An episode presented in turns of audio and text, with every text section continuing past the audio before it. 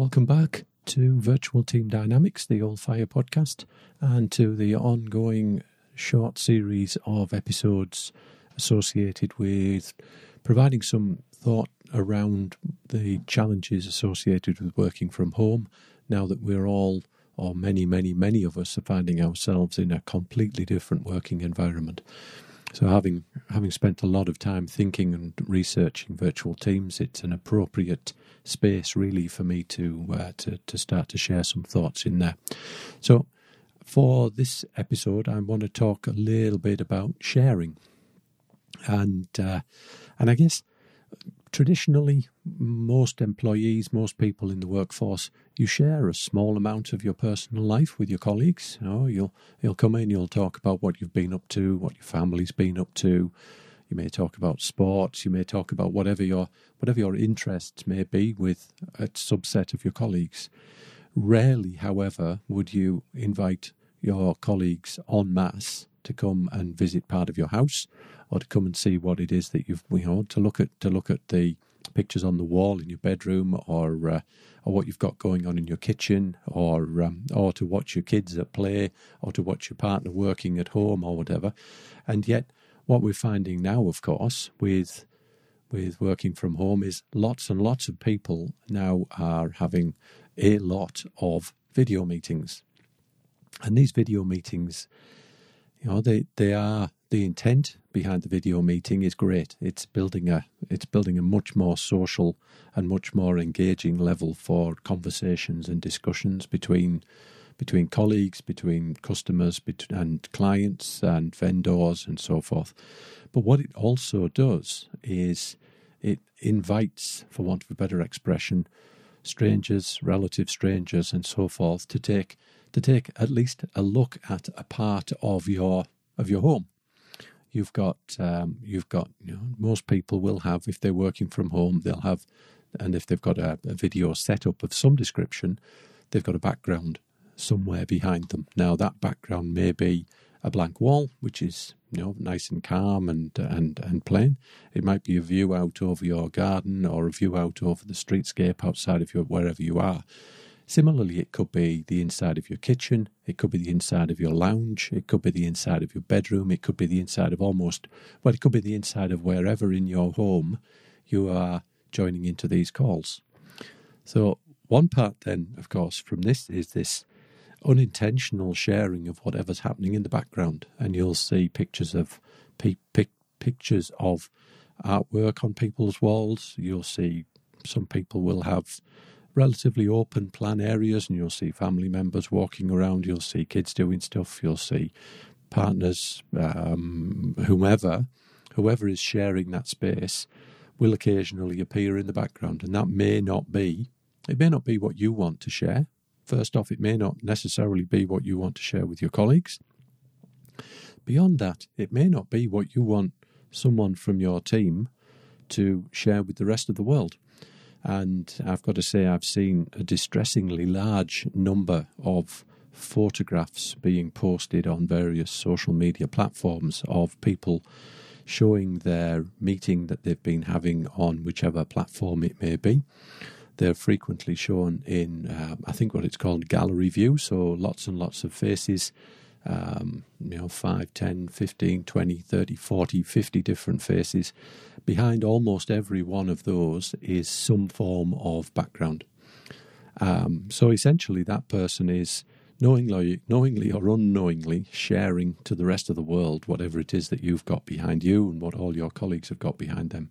So first off, I guess I would I would just be a little thoughtful if you find yourself in that environment, either as the as the subject or as the taker of these pictures. Um, just be a bit cautious and a little bit thoughtful in terms of what it is that you're taking the pictures of, and ask for the permission of people on these calls. Um, a lot of this technology, a lot of the video technology these days will allow you to blur your background, which essentially blurs everything out to the point where you can't distinguish anything, or it will allow you, or and as well, it will allow you to superimpose various um, artwork behind you. So you could be sitting in front of a in front of a beach or on a on a mountainside or wherever, and those can be a really good idea if you want to protect a little bit of your privacy and not share that part of your life with with everyone else.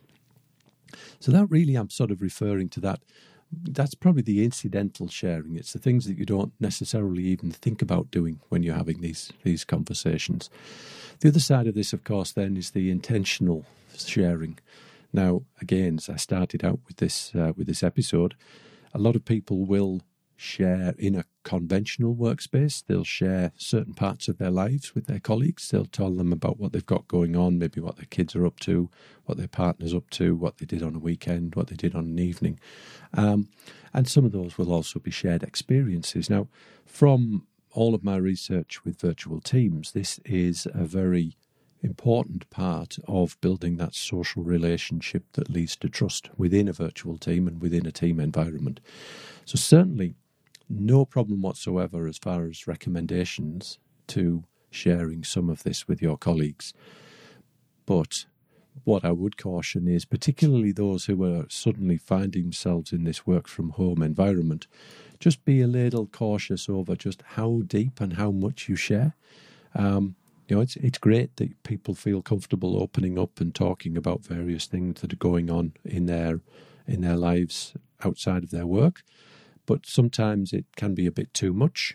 So just try and maintain a balance if you're the one sharing, and if you're the one being shared with, then make sure that what you're having shared with you, first off, isn't going to add to your own personal burdens and stress during this time because we're all under you know, we're all under a different level of stress now than we were just a few weeks ago before all these lockdowns and uh, work from home policies came into place.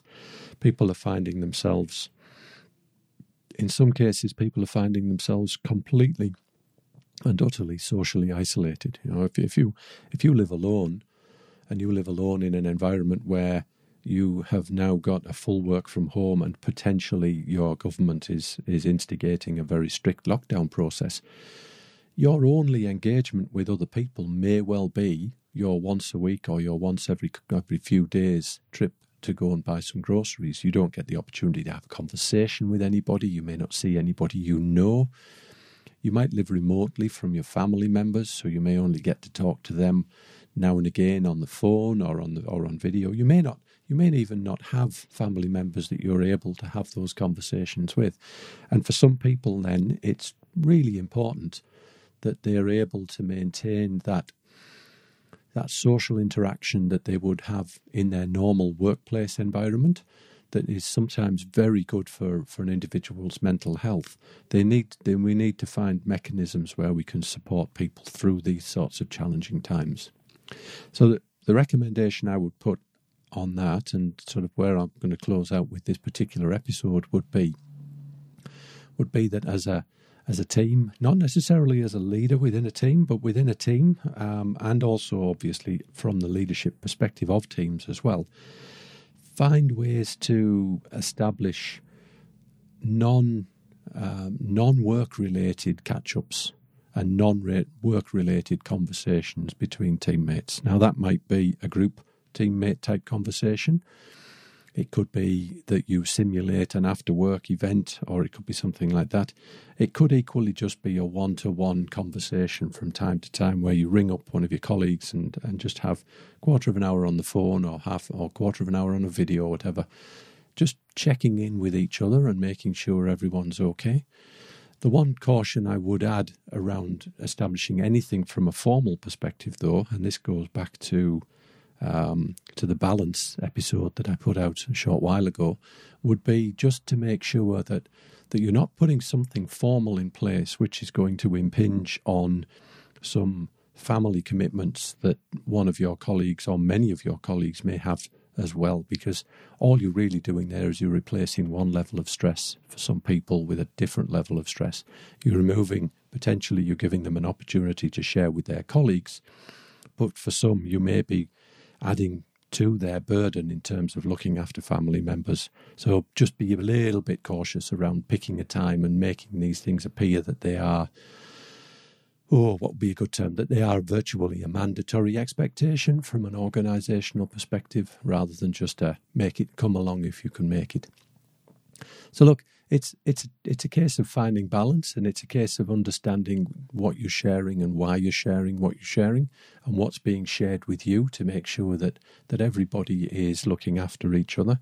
These are difficult and trying times for a lot of people and we really want to make sure that when we come out at the other end of all this social isolation and this work from home policy that as many people come out with as healthier mental um, situation as, as is humanly possible so, on that, I'll close this particular episode. Um, I hope everyone is looking after themselves, and I hope everyone is taking some time out to just to take care of their own well-being. And I look forward to speaking to you in future episodes. Thanks a lot. COVID 19, better known as coronavirus, has spread throughout the world. There are a few ways to help lower the spread of this respiratory disease. Wash your hands, avoid touching your face, including mouth, nose, and eyes, cover your coughs and sneezes, Monitor your symptoms and consult with your doctor. Stay at home and away from other sick people except for medical care. Clean and disinfect high touch surfaces. For more information, please visit cdc.gov forward slash COVID 19. Thank you.